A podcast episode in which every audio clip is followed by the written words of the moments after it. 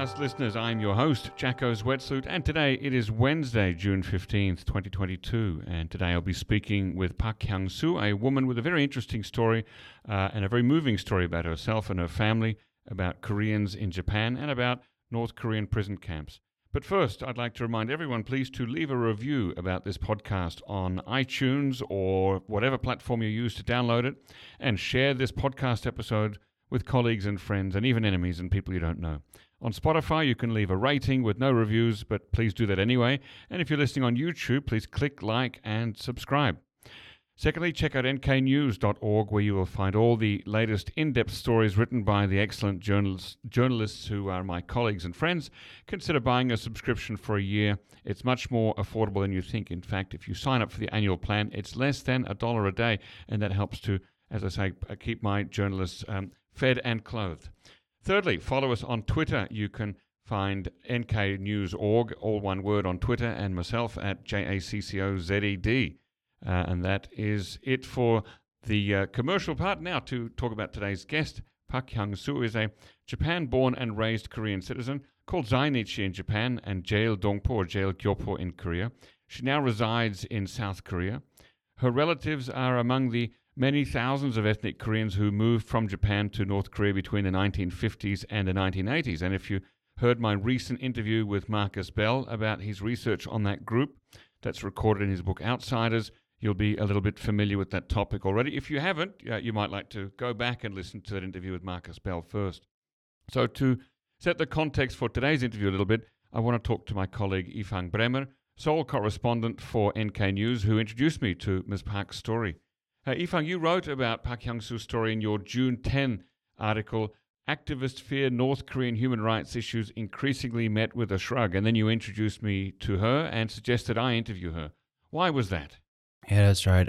I cover mostly human rights and defector issues, and uh, I met Hyung Soo at an NGO event in Seoul, and her story was so compelling and moving to me that I talked to her after uh, the event, and we came to speak about how it's getting more and more difficult to get attention of a wide audience to North Korean uh, human rights issues. So yeah, I thought it would be great to have her on the show and uh, so that our listeners can listen to her story, yeah, told by herself. And is it particularly difficult to get a wider audience interested in South Korea, or are you talking about just anywhere in the world? Um, I think the issue is bigger than just South Korea. Um, um, but particularly in South Korea, NGOs express a, the, the, sentiment of, um, yeah, decrease in funding, um, also a de- decrease in attention. Um, that is from the general public. NKDB, one of the NGOs here in Seoul, uh, releases poll every year on how much attention, uh, how much interest South Koreans have in North Korean human rights, and you do see a decrease every year. Mm. At the same time, these human rights violations are not getting any better. So that is a real challenge that this community is uh, dealing with. Okay, well, thank you. That's that's great. That's some good context setting there. I'm going to throw Ifang out of the studio now and welcome Hyung Soo to sit in his chair, and we'll continue with the interview. Back in a moment. Park Hyung Soo, thank you very much for coming uh, all the way to the NK News studio today. Thank you for having me. Could you share with us a little bit about your life story? Uh, where were you born? Uh, where were your parents from? And so on. Okay, my name is Hyung Soo Park. I was born and raised in Kobe, Japan, and I am the third generation Zainichi Korean. Uh, Zainichi means staying in Japan, but its ordinary means that the permanent long term residents in Japan, and I am the third generation Zainichi Korean. So your parents were also uh, born in Japan? Yes. Uh, and where did your grandparents move from? South Korea during the Japan's rule uh-huh. period. Do, do you remember the province or the city name? Uh, yes, it's Busan. Ah, uh, yes, Busan. Okay. my grandmother moved to Japan when she was 4 mm-hmm. She said it was 1920s, the okay. late 1920s, with yeah. with her parents and she settled in Japan. And my family eh, belonged to Chongryun, if you know. Yep. It's the General Association mm-hmm. of Ethnic Koreans in Japan who support North Korea.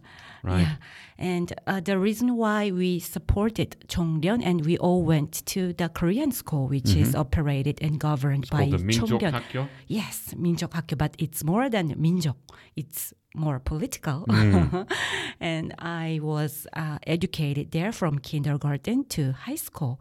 And the reason why uh, my family belonged to Chongryun was mainly because we had a family in North Korea who returned, repatriated to North Korea during the Paradise on Earth campaign, uh, which you mentioned before. Mm-hmm. Yes. Uh-huh. Let's. Uh, I want to come back to that later to your, your Sure. family members who moved there. Uh, tell us a bit more about the Minjok schools, the Mm-hmm. uh, the, the Chongnyeon schools. Uh, we've never really discussed that on the podcast. So you you said that there's a lot of political uh, education there. Tell us some of the the political education that you received at the schools. Okay, I remember that the first time I entered the school, I saw the 김일성 원수님 고맙습니다, the signboard. Ah, yes. It's the thank you, the great marshal, uh, Kim Il Sung. And the, the first song I learned at the kindergarten was also the the propaganda song, which uh, showing you know lo- the loyalty to Kim Il Sung. Kim Il Sung 원수님 고맙습니다. I can Yep. still sing the song. You know, I memorized all the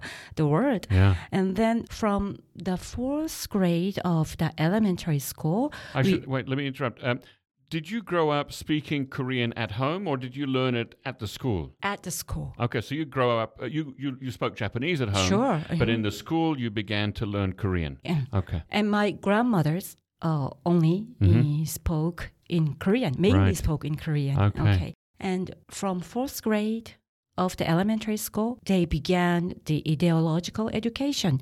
And there was a subject called revolutionary history, uh, 혁명 역사 Mm-hmm. Right. of Kim's family. Yep. And we had to memorize all the, the word instruction that he, you know, mentioned Yeah. and the, the textbook was all red and there was the special classroom that we had to go uh, during that class it, the classroom was all different you Right. know Mm, it was a special room with Was it like a museum? yes it's a there's a red carpet Yep. and there's a, the statue Mhm. of Kim Il Sung and of course, there was a portrait of Kim Il Sung and Kim Right. Jong Il in the classrooms, and uh, we all we also wear the the wore the, the red ties of 소년단. That's Mm. Right. the boys and girls band, just like uh, North Koreans do in Sort of a North neck Korea. scarf. Yes, neck scarf, and we say that 항상 준비, al- always ready, like this. Uh, with the special salute, yes, yes. 45 degree angle salute. Yeah. Yes, uh-huh. and that kind of education started uh, in the elementary school, and Mhm. it becomes more, you know, it continues until the high school. Right. and I didn't like that. Yeah. Uh, it was so hard for me to, you know, understand why we have to learn this and memorize the words because we are living, you know, outside school. It's Yes. Japan, Right. And and the gap was too big for me, and but I Did, don't. did know. you say this to your parents? Yes. And how did they react?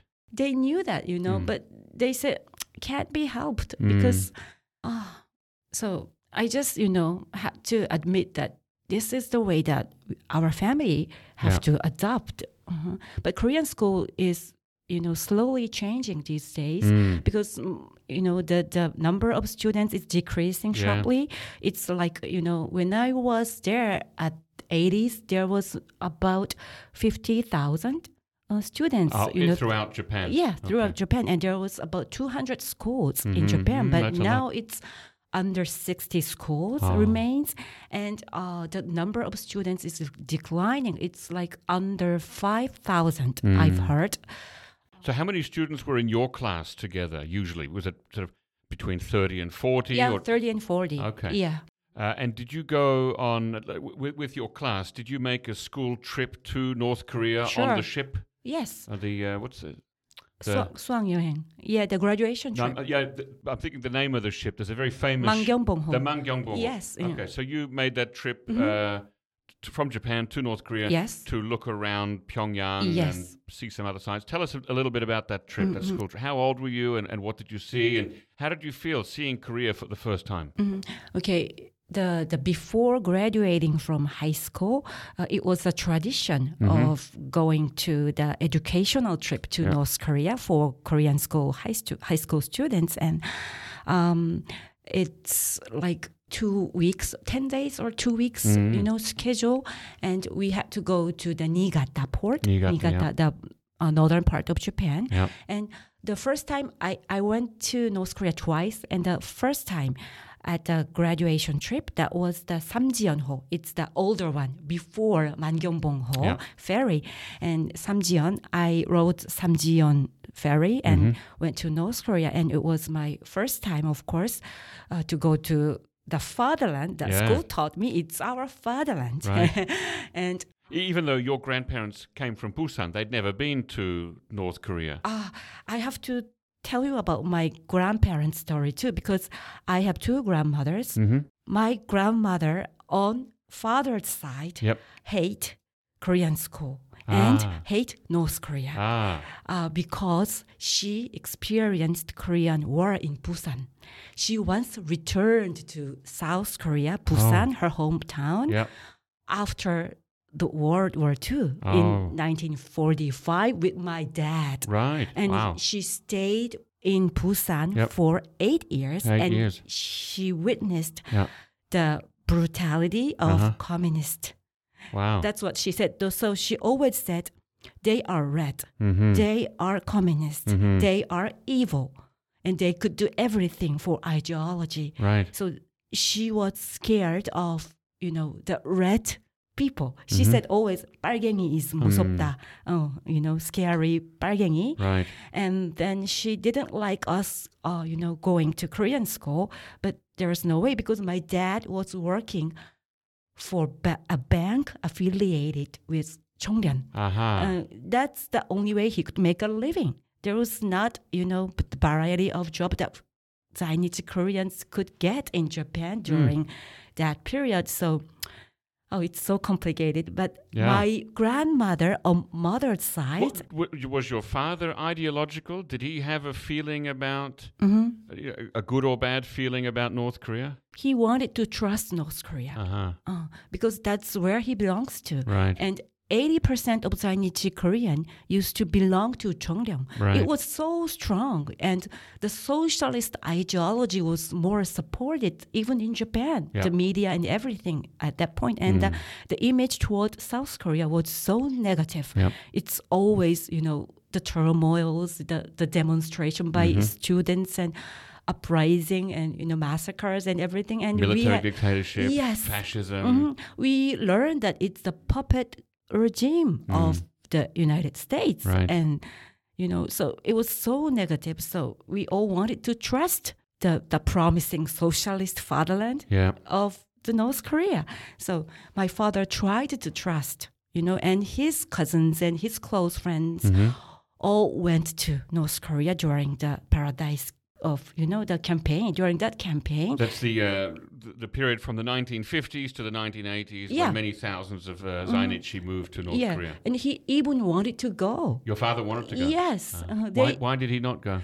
right after marriage with my mom, Yeah. my parents, that was 1967.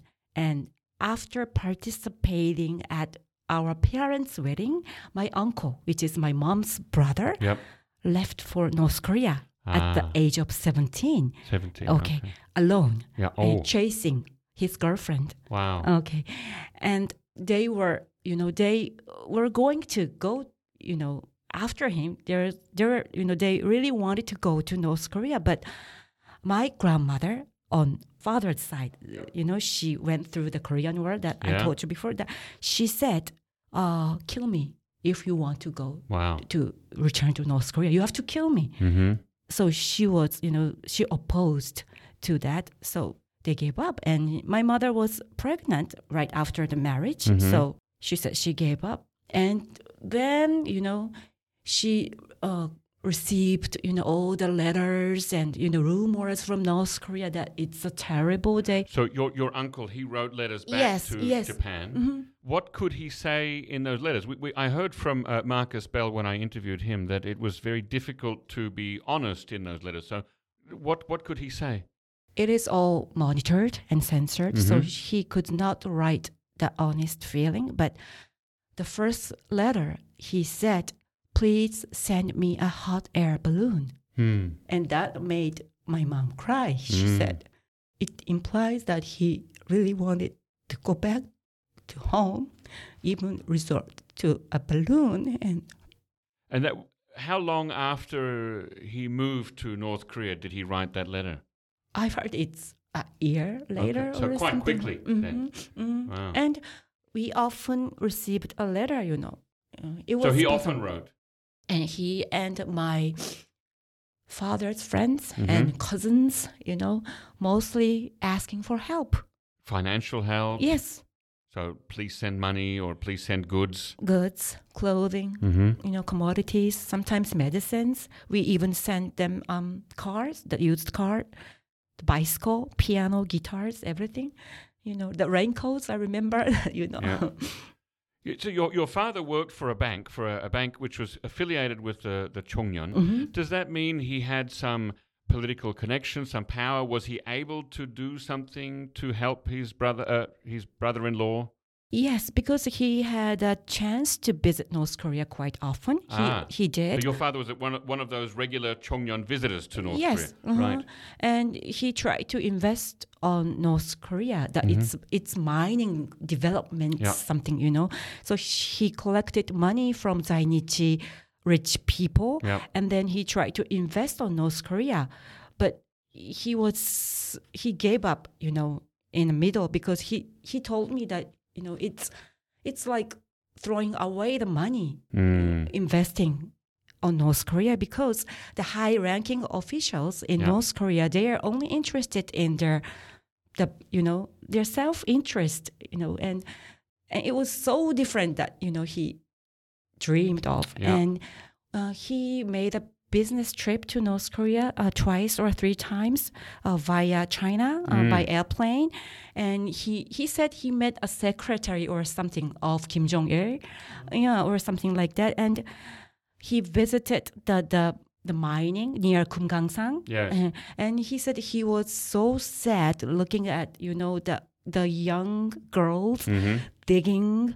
without any equipment, you know, by bare hands Oh. and he he saw he s- he saw they them eating some obento that the toshirak the, the lunch A lunchbox. yeah uh-huh. Mm-hmm.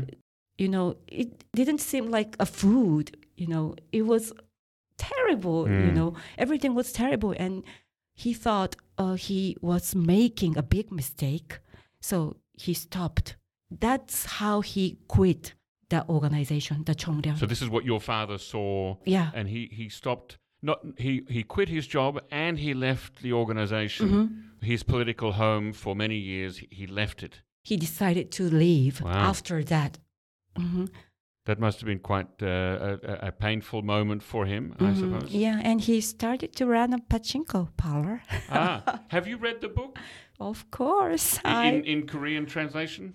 uh no oh, yes in Korean, and I also have an English book of Uh-huh. Min Jin Lee's pachinko, and I also watched the drama. You've watched the drama too. Yes, it was. What? Oh. yeah, tell us how you felt about it. What's your feeling? Your comment? I feel you know. First of all, I feel very thankful, Mm-hmm. you know, to Minjin Lee. Yeah. It's great, great work, Yeah. you know, she has done. She's even, you know, she doesn't speak in uh, no, no, Japanese Mm. or even Korean, but she did all the researches. You know, she, she says she took it took her like you know t- Seven years or many years. yeah years? many many years Yeah. and oh and I was uh, so happy that you know I don't have to explain what Mm. Zainichi is Right. you know, to the people. You know, now many people know what Zainichi is, the Yeah. minority group, the Korean group now, and and uh, the Sunja, the the main character. the main character. It that's you know that that's like my grandmother's Yeah. story, Yeah. and I could feel the sympathy to the Solomon. Mm-hmm. Uh, because he didn't like the pachinko parlor Right. that his father was running, and Yeah. that's how I felt about my father. Right, because you're a third generation Yes. also, and your father Mhm. he, he quit. What in, in many, I guess, in Chongnyeon society, your father had a good job, right? He worked for a bank, Mm-hmm. Yes. and he quit that to run a pachinko parlor. That would be seen by many as a step down. stepped down, but we became richer after Ah, running yeah. pachinko. But I thought, you know, the pachinko industry Yeah. is a dark side of Mhm. the Japanese society, and I was not proud of, Mm. you know, that kind of business because it's related with yakuza Yeah. and everything. And you know, when I meet my Japanese friend at the university, I went to the Japanese school after graduating from Korean high school. I Ah. went to Hawaii to study Ah. uh, English, and I went to the Japanese university. And Which I, was only possible because your father had made this money through the pachinko parlor. uh, yeah, partly because we we are rich enough, you know, Hmm. um, we could he could afford Right. yeah our education and Yeah. i was sometimes it was a shame for me to say my father is running a pachinko parlor Yeah. to japanese friend i Yeah, yeah. try to hide that so What percentage? I- I ma- I don't expect you have the answer for this, but uh, are most pachinko parlors in Japan run by Zainichi Koreans? yes Ninety percent. I mean, any idea? Is it almost all of them? uh, i don't know accurate okay. you know mm. But most Chong- of them. even Chonglyeon, Yeah. by organization they are running pachinko parlor too Well, I di- you know when I was in uh, North Korea last time in 2019, Mm-hmm. uh, we went in Pyongyang to a I forget the name of the place, but it's a, a place where you can uh, pay money and receive a gun and shoot some bullets. You know, it's a Oh. shooting range. Mm-hmm. There- there- there's a special name for it, and you can shoot at a target, or you can go outside and you can shoot at a pheasant, and then you can eat the pheasant. oh Uh, and in that building, there are also some other amusements. And in, in one room, they, they called it the pachinko room, and they have some machines in there. Maybe these are machines from Japan. I don't know, but they are. They, call, they use the word pachinko, and they have the same kind of machines there. yeah that's from japan And in the, the also there's a bowling lane uh, in Pyongyang, and that bowling lane also has one floor which is all pachinko machines. And I saw men playing the game with the little balls there, so I thought, oh, they, they do have them from Yeah. Japan. So there is a, a, a connection there. Of course, Yeah. it, the connection is so strong, you know. There was always a big donation to Mm, the fatherland. So Right. every workers under the Chonglyeon Yep. enterprises, the, every employees had to, you know, donate the Mhm. money to North Korea from their salary. right. Mhm. Now, uh, there's also uh, a Chongnyeon University in Yeah. Japan. I think it's in Pyongyang. It's in called- Tokyo. Uh, to- in Tokyo. I'm got my capitals confused there. Sorry, ladies and gentlemen. Yes, in in Tokyo. Uh, is it Koryo University or Choson University? Choson-daekyo. Choson-daekyo, yeah. My And- mom was there. Ah, your mum went there. Mm-hmm. So you did not go there. Why was that? oh, I really didn't want to go there. I tried to escape ah. because my teacher really, you know, persuaded me to go there. At, at high school? Yes, ah. because I was one of the elite student at Korean high school. There is a special program for elite students. When you say elite, is that because your grades were better than other students or because your father worked for the Chongnyeon or? Both. Okay. Uh-huh. And I was like, um, you know, the mobomseng. Yep, uh, the, a, a the, model student. Yes, yes. I could not, you know, do the bad thing and i was always obedient uh-huh. to the uh-huh. teacher right. and there was a special course it's like a secret course the, the ordinary student don't know what we are doing they call it haksuban it's a study group okay uh-huh, study group it's the uh, selected yes. elite students and we had to stay overnight at school once uh-huh. a month wow. and have a special ideological education and we were taught that we should be the elite to, you know, protect the the Chonglyeon community in Japan and contribute for our fatherland. Mm. And that kind of education was so hard for me to Mm. accept. So when I was the the second uh the second year of the high school, I started to think about maybe I want to get out of this Mm. community, Yeah. and I started to dream of going to United States to Mhm. learn English and But the- United States is the enemy. yeah you were we- told. yeah we were told enemy but I knew they're not enemy because you know outside school there is so many information that I Mm. can you know search and my parents were also you know supported me they were supportive Huh. you know because my mom went to uh, 조선대학교? 조선대학교 Yeah. and she dropped out Ah, she Well, dropped out. yes Why? th- the first year she said she was mentally sick Wow. because every morning she had to run the ground Yeah. shouting 만세 Ah. to Kim Il Sung or 뭐 조국 통일 Yeah. reunification for Korea or Yeah. all the ideological education uh, she was going crazy she Mm. said and it's all you know dormitory Oh, I see. dormitory yeah yeah they they they can't go home even you know their house was near the school they have to live in the dormitory and it was so hard for her and she dropped out Now,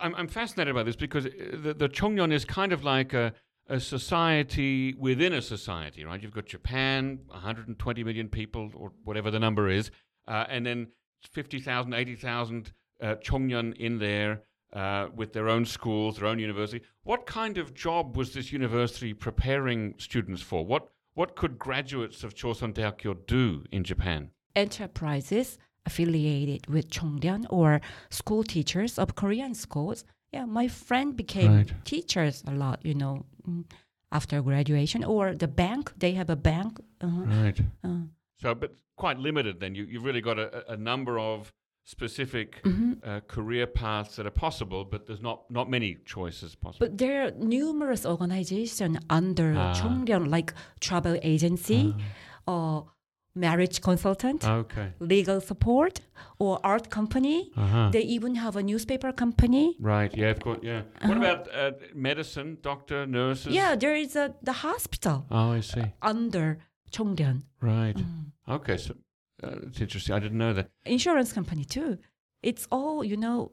The inner circle is so it's circulation. Right. Mm. So to go back to so there you are. You're at high school. You're an elite student. You're being prepared to go to Chosun Daekyo. You're you're in these uh, secret monthly education sessions. Did you also have to do uh, self criticism? The the Senghua Chonghua every every week. Yeah, Chonghua.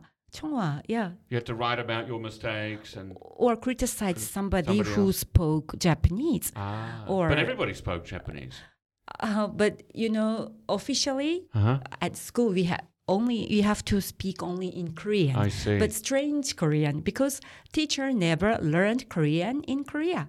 They only Ah. learned Korean in Japan. Right. So that their Korean language Yeah. is so different from both, you know, South Korea or But surely they're, they're reading books from North Korea, they're watching videos from North Korea. Mm-hmm. Was it really so different? It's different. Ah. You know, it's we, we call it a zainichi, a 한국 zainichi word. Right. Uh, it's different. Hmm. Mm. There's also something that I'm uh, curious about the uh, 10 great principles for establishing a monolithic leadership, something. It's a very long name, the, the Sipdae Wonchik Did you also have to memorize these Yes. uh, in, in Japan? Yes, there was even a competition sometimes. Hmm. 말씀 학습. Uh, we we have to memorize, and and then the teacher or the the, s- the student's leader that Yep. was me Ah, check. You know who uh, memorized faster than others and something like that. But I don't know these days Korean s-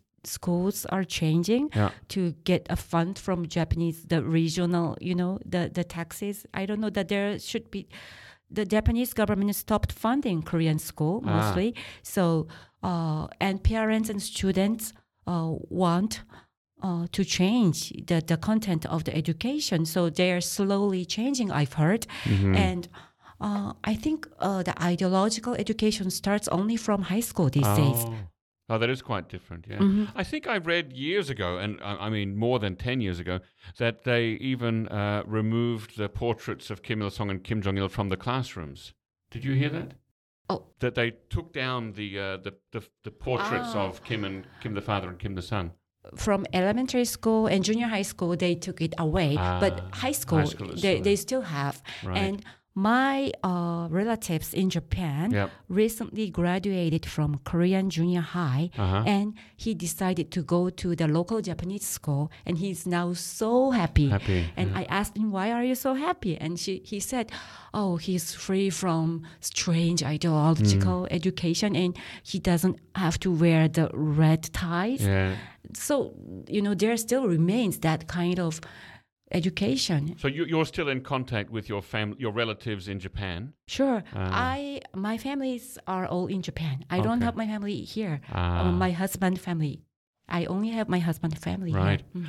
Um, so I want to go back to the story of your uncle uh, Mm-hmm. who moved uh, as a 17 year old to North Korea. Where did he settle? Which city did he go to live in? Wonsan. He went to Wonsan, which is on the east coast of North Korea, the major city in the province of Kangwon province. Yes, and where we arrive, you know. Ah, so the, the ferry from Niigata always stops at Wonsan. Oh, for some reason I thought it would go to Chongjin, but it goes to Wonsan, does it? Yes. Okay. So I always could find them from the deck of the Mangyongbong. Uh-huh. And I immediately found them. Even f- when I first went to North Korea, I could find my cousins because they were wearing the clothes that I used to wear. Ah, Mm, right. They're wearing your hand-me-downs. Okay. So uh, before we get into more detail about your uncle and his family, you have, as you said, you still have all your family in Japan today. Mm-hmm. Some of them still go to the Minjok Hakgyo. hmm After what happened to your uncle, how is that possible? How Ah, does, does that make? Uh,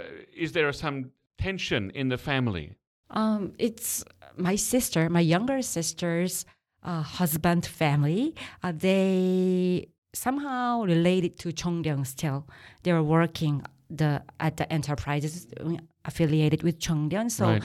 uh, her mother-in-law wanted to send them to Korean school, but uh, my sister actually didn't want to. So she decided to quit. You know. um, Quit the Chongnyeon. yes, quit the Chongryun and almost the stopped sending her kids Yes. to Korean school and from this year. Mm. And she says she's so happy with that.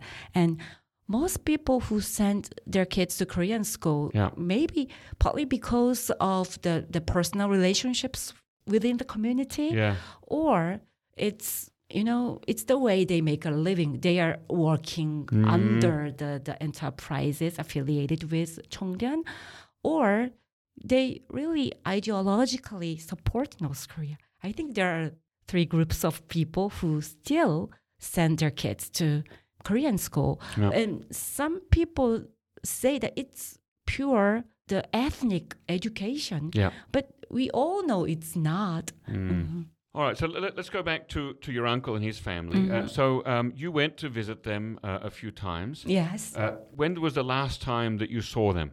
That was the second trip in 1996 when I took a trip with my mom.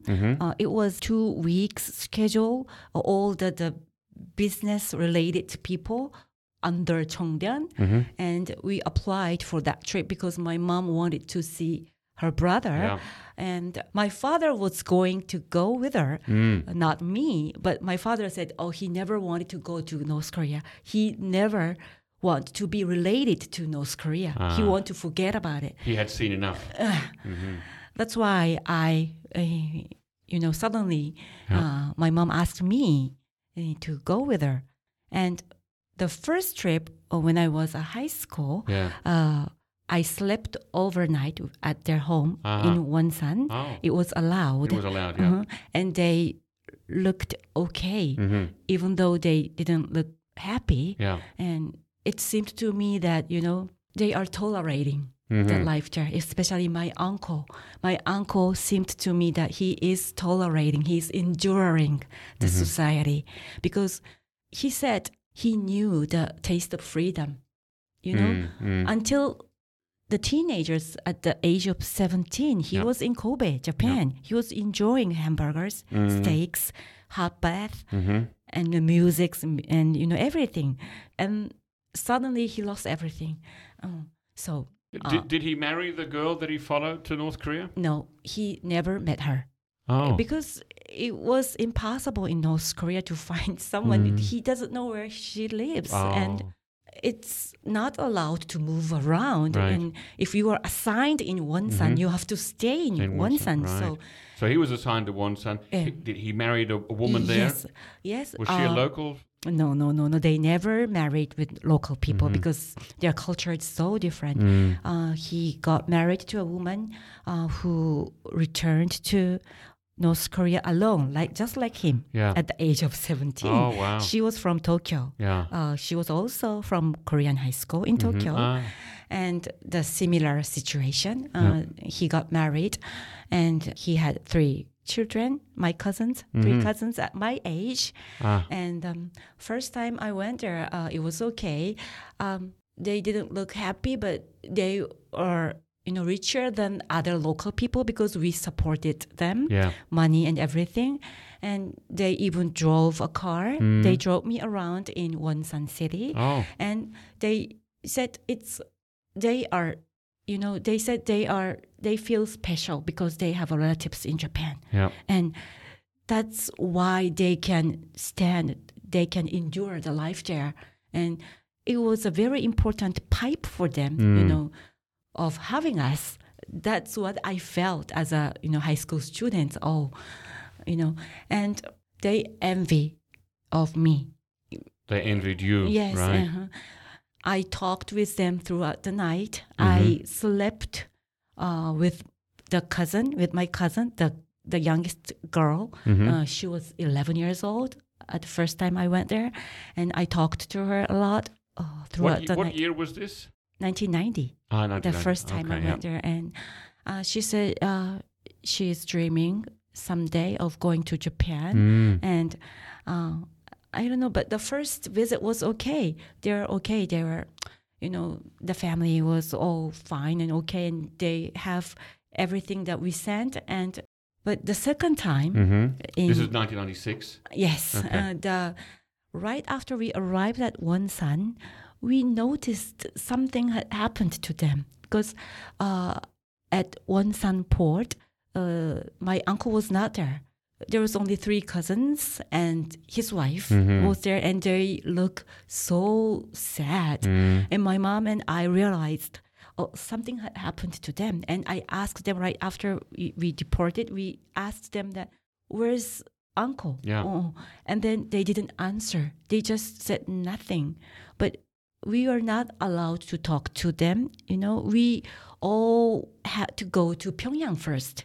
Without them or with Wi- them? Without them. Okay. Uh, it's all scheduled Mm. you know that kind of group tour all scheduled to we, they drag us around Yep, all the yep. historical sites and statues and we have to yeah yep. bow and everything and we had to wait to see them until the last day of the schedule we are allowed Mm. only to see them the the final day of departure Mm. only a couple of hours you know on the day of departure and oh that was terrible my mom gave so much money to the watchman Yeah.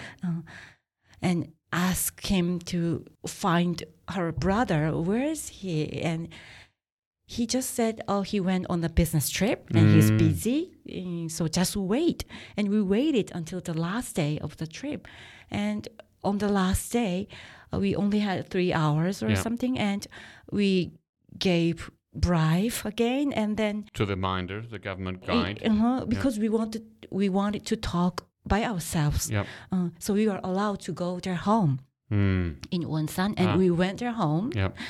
and they all started to cry right after we arrived at their home. And it was all tears, and and they said, "Oh, their father disappeared a couple of months ago. Disappeared. oh. disappeared, and and they are under a threat. Also, they're scared. So they didn't know where he was. He hadn't been arrested. There was no report from the public security agency or anything like that. They just said secret police Ah, took him away, and that's the the bowibu. Bowibu. Yeah. And it they also said it's like Geshutapo. Ah, the the, the Uh-huh. German Gestapo. yes, yeah. Gestapo, and they all cried, and we we we didn't know you know what to do, and so my mom wanted to make them eat something, the Mhm. meat, the Yeah. bulgogi or something. I Right. remember we took them to bulgogi restaurant, Uh-huh. and my mom encouraged them, we're gonna come back soon. So don't worry, just stay alive. And, And that, that's where the photograph was taken. That's Mm-hmm. in Yifang's story that came out. Uh, uh, that's the, the photograph. That was in 1990 Oh, I'm when I was in high school. Ah. I was wearing the chogori, the Ah, uniform. Uh-huh. Yeah. And um, my mom gave them all the money she had, yeah. the Japanese yen, and just said, you know, stay alive. We're Mhm. gonna come back soon, and we will find out the way. You know, we can help you. But you know, that's the last time I saw them. Mm. And did you ever hear any any news in Japan about what happened? Did you ever get any more letters or any rumors from other people in Japan? No, No. no letters anymore, no phone calls, Mhm. and The Chongryun was not helpful. no. And Chongryun even did not allow us to visit North Korea after that. Mm. We are, you know, declined our request. Mm-hmm. You know, we have to get allowance from Chongryun if we want to visit North Korea, but they didn't give us uh, admittance. So, It's like an, an unofficial embassy, and they have to give you a, something like a visa. Mhm. And if they don't give it, you can't go. Mm. Right. so it's been, you know, the years and Mm. years. There was no contact at all. Yeah. So 26 years now since you saw um, your cousins. hmm What have you heard since coming to South Korea about your uncle? Okay. After marrying to South Korean man, I started to live in South Korea from 1999, and I kind of wanted to forget about my relatives in North Korea because Yeah. when I got married to this man, uh, my relatives in Japan, especially on my mother's side relatives Mhm. uh, who were more uh, pro North Korean relatives, or opposed to my marriage because um, my marriage to South Korea may harm them in North Mm. Korea, you know, and that was so hard for me and. I kind of wanted to forget about everything and start a new life Yeah, here. yeah, and yeah. I also wanted to be um, ordinary South Korean citizen. Mm. I was kind of tired of being Zainichi too, because it's so many stories, so many burdens, so Yep. many ideology, Mm. nations, and networks, and Yep. I was tired of it. So I wanted to be an ordinary uh, South Korean citizen, but Right. I could not. and I, oh, in 2017, it was five years ago, hmm I met um, South Korean defector. Uh, A North Korean uh, defector. yes, yes, North In Korean. South Korea. Yeah, in South Korea, I met a North Korean defector on YouTube YouTube show. Oh, He wanted to hear my story, so I went on that show and tell him about my uh, relatives in North Korea, and I have no idea whether they're alive or not. Yeah. And after that show, I got an email from a North Korean defector who is living in Japan, Mm. Mr. Kim. And he said he is a closest So friend. Is he living in Japan because he has Zainichi origins? Yes. Or he, ah, Mm. so because the, the recent interview I did with Markus Bell was about the Zainichis who moved to North Korea and then came back to South Korea many years later, or sometimes their children came to Japan many years later, I should say, not to South Korea, to Japan. Uh, so you're, so Mr. Kim was one of those people who Yeah. went back to Japan because he felt more comfortable in Japan. Maybe Mm-hmm. he felt th- there was more cultural connection with Japan than yeah, South Korea. Yeah, because he went to North Korea when he was 18 or Ah, something. And he has no one here in South Korea, you Yep. know, the no relatives. So she, he decided to go to Japan. And Japan allows that, you know, the returnees of the Paradise on Earth program, the Japanese government accept them uh, as a the refugee. Uh, so there are about 200 North Korean defector now living in Japan. Right. And Mr. Kim is one of them. And he called me and he said he is the closest friend of my uncle. So he lived in Wonsan and he knew your uncle from Wonsan. Yes. Okay. And he knew everything Mm. about my uncle, what happened to him.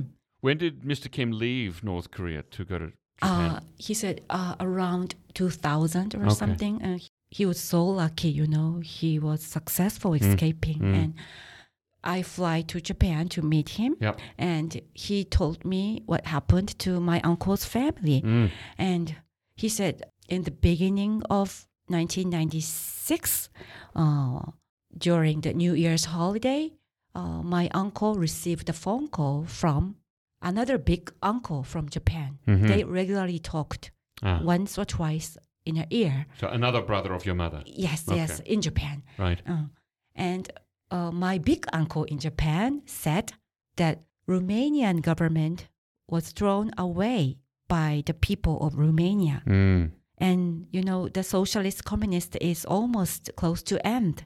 So North Korea is almost close to end. So right. just endure a little bit more. Mm-hmm. It's gonna end soon. That's what he said. And all the people, uh, he was with his friends, all the returnees from Japan.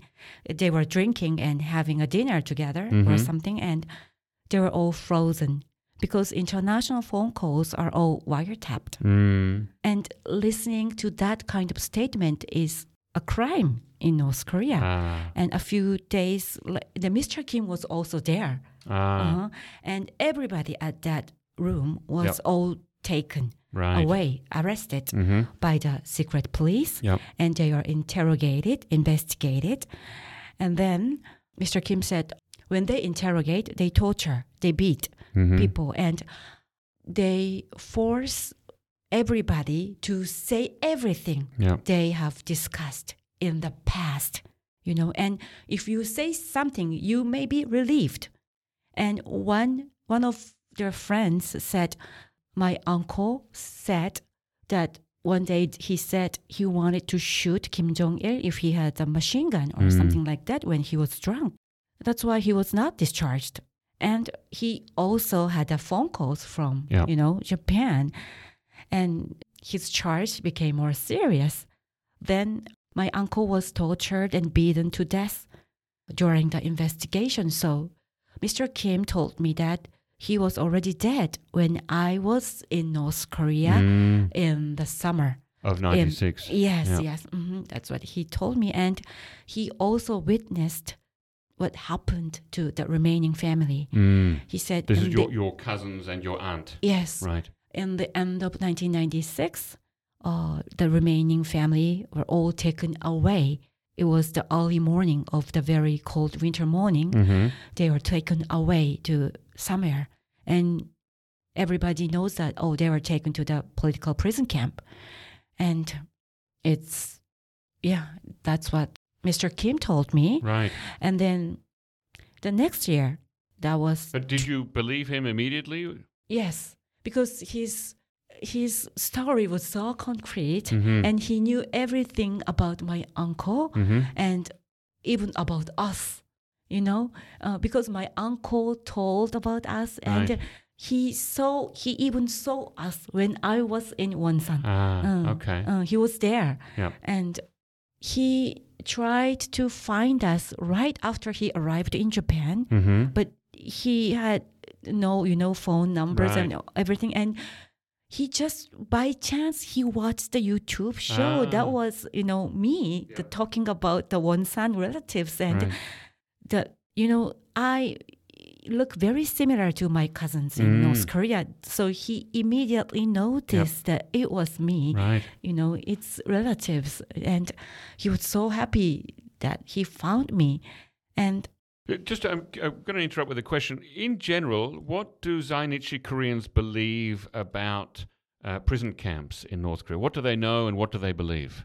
they knew that, you know, prison camp existed because we heard so many rumors that somebody is taken away to the deep mountain. Mm-hmm. Deep mountain means the prison camp Right. or, or, you know, the jail sometimes. But very early the stage of the the Paradise on ca- on campaign, Paradise on Earth campaign, Yep. we knew that there's somewhere, you know, if they make a mistake, they're gonna take you Mm. away somewhere else in the deep mountain, and we knew that's the the prison camp, Yeah. and it's so hard to get out of that place once you know jailed, and yeah, they knew that.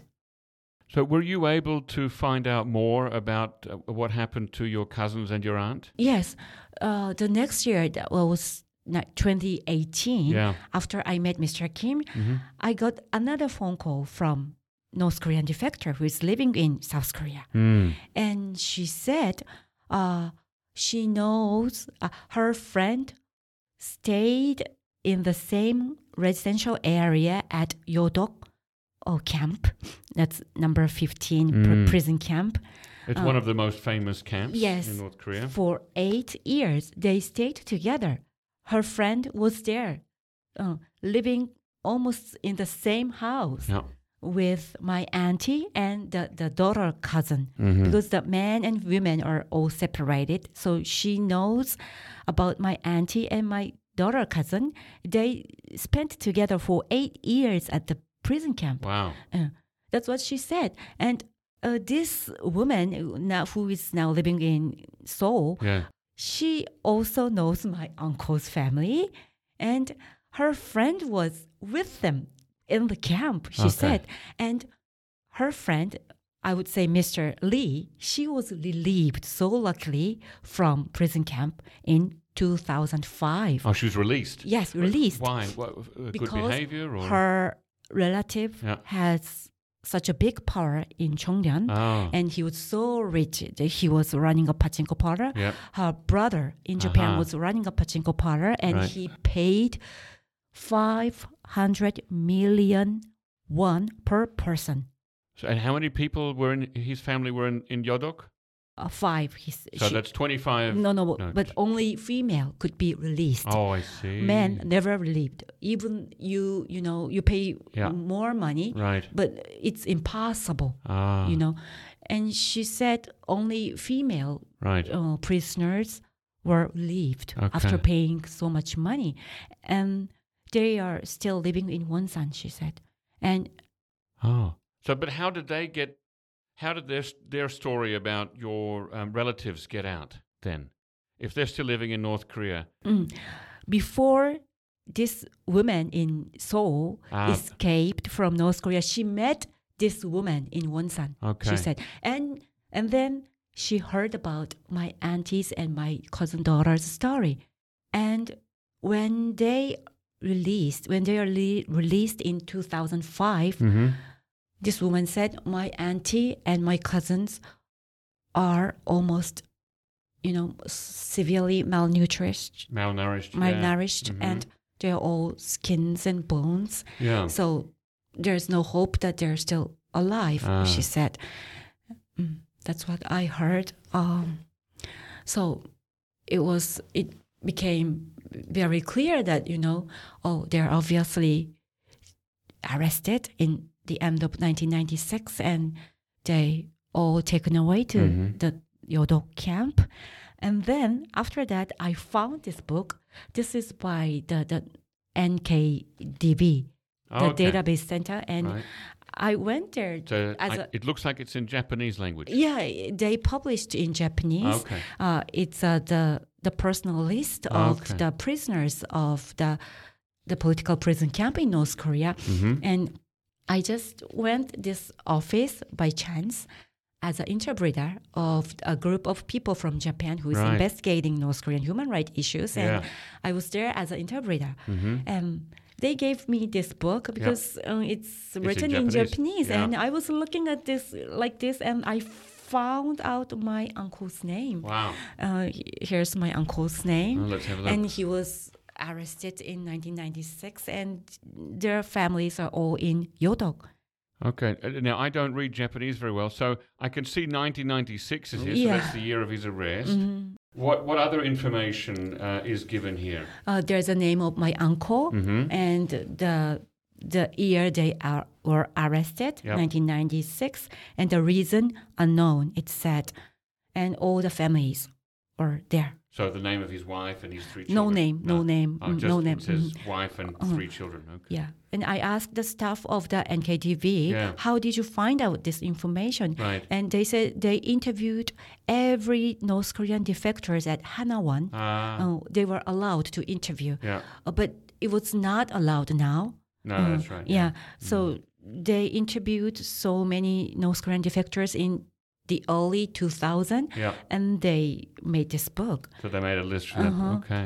So I don't know who testified Mhm. about my family Could it be the, the same woman who now lives in Seoul? Maybe, uh, yes, but she doesn't remember. You know, if it's her, you know, Mhm. who testified about my family. So, so it's possible. I mean, at the very least, you have heard now from two different sources, two independent sources, Yes. that your uncle is dead and that your aunt and cousins went to the Yodok camp, number fifteen, uh, and possibly this could be a third independent source. So you have multiple sources now. So, how sure are you that it's true? I am sure because I, it's obvious they were there, you know, and there is no contact at all since 1996. It's it's the end, you know. They don't exist after that. Mm. Now, how do South Korean people react when you tell your story? Um, South Korean people, uh, overall, South Korean people, they're including my husband, Mm-hmm. they're not so interested in the human rights issues in North Korea. They're too busy in this competitive society. Everything goes so competitive here in South Korea, and they're, you know that you know South Korean people are not interested in even, you know, the North Korea launched a missile or nuclear weapon. They're not interested. Oh, they're doing that again, and So, do you think that the the root of the problem is that South Korean people are just too busy? They don't have any uh, time or space to think about North Korea. and it's been too long. It's been 70 years you know they're divided and nothing has changed at all. So No. they're fed up with this kind of issue maybe and they think it's a burden. Uh, it's a big burden financially or um, emotionally to have you know north korea nearby you know Yeah. as a neighbor. And even though they you know emphasize we are in the same race ethnically you know same the blood or something they are getting you know tired of it Mm. Could it also be part of the problem the fact that the South Korean government has, in the past, uh, sometimes used stories of defectors and also like uh, of your family members as a tool or even a weapon to achieve South Korean ends? Uh, i beg your pardon Mm, the, uh, so the South Korean government, uh, not so much now, but in the past has uh, used stories about oh, not, life is terrible in North Korea, human rights terrible in North Korea, as a way to to score some ideological points or to Ah. to make an ideological victory against North Korea. Yes, some people say that. Some people say that. And they think the testimony of North Korean defectors are not true. They are exaggerating. Uh, some people try to not believe everything they say. You know, like, for example, there are so many TV shows of North Korean defectors. They're testifying what they've gone through in North Korea. But um, some South Korean people don't trust them. They are exaggerating. They are just making stories for money. Uh, Let's let's be honest here. It it not everybody is 100% truthful in life. Even for not just North Koreans, just Yeah. in the world, nobody's truthful 100% of the time. And it's not helpful when sometimes there are people who tell stories which are not true, right? I mean, just as an example, a very famous book that was published many years ago called The Escape from Camp 14, not 15, but 14. This is the story of Shin, Dong, Shin- Shin Dong-hyuk, Dong-hyuk. yeah. Uh, the book was written by Blaine Harden, who was a, a famous, is a famous American uh, journalist. And a few years after that book was published, some things came out that made it look like not everything Shin Dong Hyuk said was true in that book. Mm-hmm. How do we deal with it? How do we know what's true and what's not true? And, and should people still believe North Korean uh, defectors' testimony? oh, you have to keep, you know, speaking out. You know, it's obviously true. It, it's the worst country in the world. You know, the the worst human right. There's a serious abuse of human right in North Korea, and people should admit that. But uh, for some ideological reason, people try to try not to believe that. But it's very limited amount of people i think most people know that it's serious in north korea you know the human right issues is so serious but nothing has changed and there's no way that we can change the north korea that's why people are becoming more indifferent to it and um, reunification. People, the, they say we should be reunified, but it's been 70 years, yeah. and, and they feel it's like a foreigner. You know, working with the North Korean defectors and South Koreans, I've been working with both of them all together. I was I was a member of the YouTube channel Ah. called Bena TV once. Now Bena? Bena TV on a YouTube channel. Now they're all split Ah. and they quit. But Oh. there was a big fight and Ah. it's you know it's a big mess. And sometimes South Korean people think North Korean defectors. It's a sense of difference. It's Mhm. so big. It's like it's like more than foreigner. Yeah. Uh, and even my husband said to me that, oh, when I introduced my North Korean friend to him, hmm he is just he's an ordinary South Korean Yeah. citizen, and um, he doesn't feel comfortable with him Mm. with them. He said uh, he even feels comfortable with the Japanese friend I have, Ah. or even the American friend because they share the same value, Mm. the same circumstances, background, and similar. Mm-hmm. You know the value they have. But the North Koreans they behave differently. Yeah. They react sometimes differently when they are get excited or they went mad. They react differently, Mm. and they and he said he just feel uncomfortable with them, Hmm. and he doesn't want to. He does. He thinks he doesn't want to be a friend. Sometimes When you say that they react differently when they become angry or excitable, are they more violent? Are they aggressive? Do they shout more? I yeah I saw some of that case situation and Mm. but that was that was normal in North Korea Mhm. but, but so I I can understand but you know people who don't know well who, about North Korea and they get surprised Yeah, yeah. oh how how can they react like this? Mm. they shout or they get more excited Mm-hmm. sometimes. So north korean defectors sometimes emphasize that south korean people uh, discrim- discriminate Yeah. against you know north korean defectors. But i partly that's true. Yes some people discriminate but i feel it's more than a discrimination. It's more than a simple discrimination. It's rather than discrimination. It's more a sense of difference Yeah. uh, and they are not comfortable with them because it's so different you know it's 70 years under the different regime uh, so, So, I- how, how do you want South Koreans to react to the story of your uncle and, and his family and, and other defector stories? What what's what's the ideal reaction? um, it could be my story Mm-hmm. all the time. I, in my case, uh, I always imagine Yeah. listening to their story. It could be my story because Because your father could have moved there. yeah, my parents was, you know, wanted to move to North Korea, and Right. I could be, my cousin could be me, Mhm, and I mhm. always thought about that and imagined that, and this kind of imagination is very important, I think. Um, Yeah. it could be my story. And so the way we appeal should be somehow changed.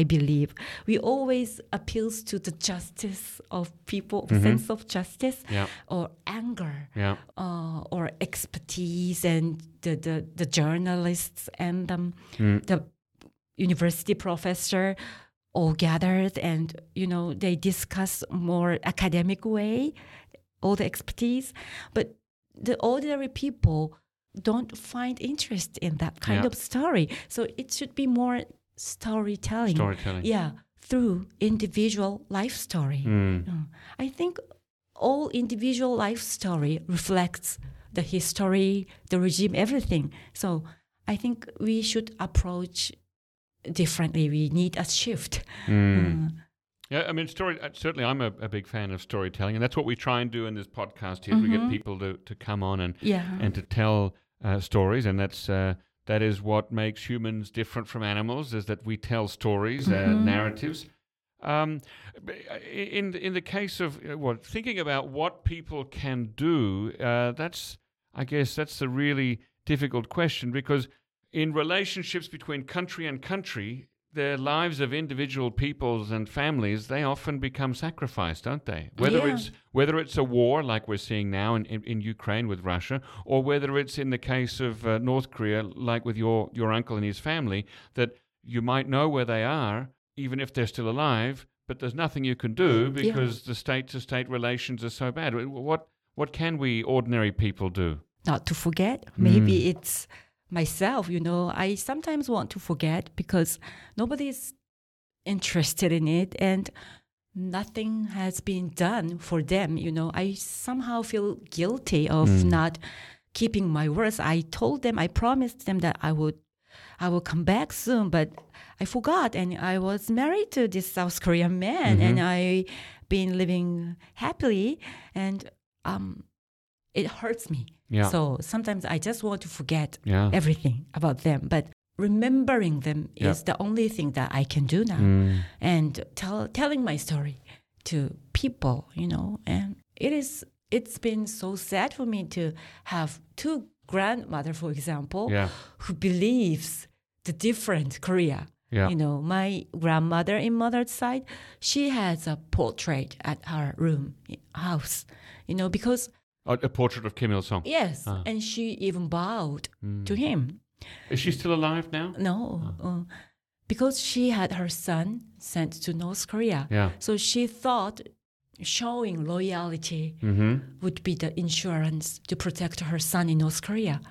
Yeah. You know, when did she die? uh, she died when I was in college, but she never knew that she was in prison. Uh, she never knew what happened. Yeah, we didn't Mhm. tell her Mhm. because. Ah, um, so you knew, but you didn't tell her. mhm. Right. Mm. And she was, of course, from southern part of, you know, Yeah. uh, South Korea. She was from seven, more than 70, uh, 97% of Zainichi Koreans are originated from southern part of Korean Peninsula. And Yeah. she's from the, the Chungcheongdo, uh, South Korea, when she was 19. Mm. During the Japan's occupation, she moved to Japan, but she never ever uh, returned to South Korea Wow. and met her parents again because uh, her husband was pro North Korea Right. uh, supporter, Yep. and she even sent her son, Yeah. the youngest son, to North Korea. So she tried to trust North Korea as a fatherland, Yeah. and that was so sad. And you know, my grandmother on father's side, Yes. she hated North Korea so badly. Mm. And um, as I told you before, uh, she once returned to Busan Yes. after the World War II Ah, in yep. 1945 with my father. And she endured for eight years selling kimchi. Mm. Wow. And uh, she saw, uh, she experienced the Korean War Yep. and so decided to return to Japan.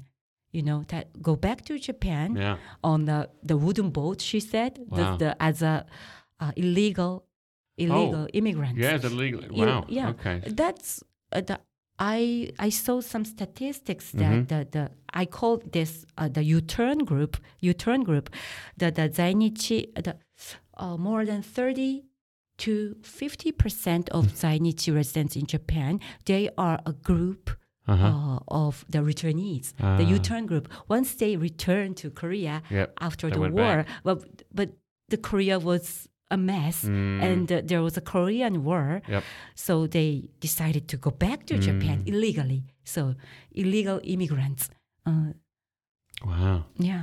So if if Min Jin Lee is listening, uh, if she wants to write another book, uh, she can write your family story. Uh, but Min Jin Lee is now maybe busy. She's writing about Hagwon in Korea. Is that I've right? heard- yeah. have you have you have you met her? no, I wish I could Yeah. someday, and I want to thank you, her, for writing. the Well, if, she, book. if she does hear this, or if her agent hears this, she can send an email to podcast at nknews.org and we'll put you in touch. Well, I want to thank you for, for telling the story of your uncle and his. What, what is his name? We should. What, what was your uncle's name? To Seokun. To Mr. To. Ah, he was D-O. a, a doshi. Yeah. Doshi, yeah. Do Seokun. Chungcheongdo doshi. Right. Mm-hmm. Uh, and, and, his wife, do you remember her name? Ah, uh, Lee Hee Sun. Lee Sun. Yes. And their three children, uh, who we don't know whether they're alive or dead. You assume that they're probably dead. You said. Yes, mm. because all the North Korean defectors told me that you know there's no hope Mm. of you know being alive after you know such a long time. No, Yeah. Is there anything you want to add before we uh, wrap up?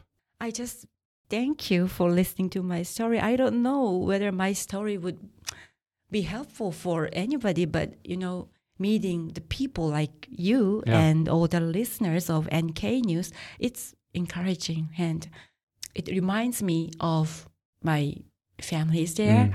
and uh, their empty, sad eyes that I saw lastly, and um, the importance of human rights issues in North Korea that I sometimes wanted to forget, but I shouldn't.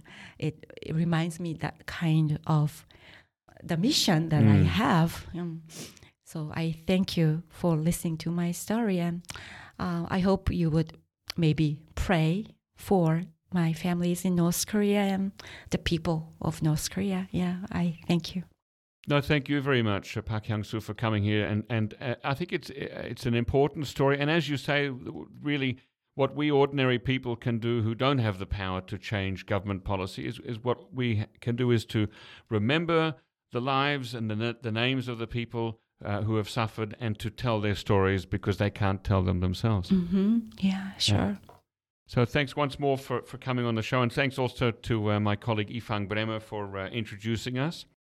Uh, ladies and gentlemen, if you uh, uh, enjoyed, or rather, well, it seems like the wrong word to use, if you found today's podcast uh, story to be as moving and as interesting as I did, I hope that you will share it with as many people as possible, so that more people can uh, can listen to it and can learn about um, some of the uh, the sad uh, realities of uh, lives of people who voluntarily moved from Japan to North Korea during the uh, Paradise on Earth campaign. Uh, that's where we'll end today's podcast, uh, but not before reminding you if you already have an NK News account, and if you're a think tank, business, or academic institution, take a look at NK Pro. Our NK Pro platform offers unparalleled services specifically catering to the needs of professionals who monitor developments on the Korean Peninsula. You can inquire about access and a free trial membership by writing an email to membership at nknews.org today. Our thanks, as always, go to Arius Derr and Brian Betts for facilitating this podcast, and to our post recording producer genius, Gabby Magnuson, who cuts out all the extraneous noises, awkward silences, bodily functions, etc. Thanks, and listen again next time.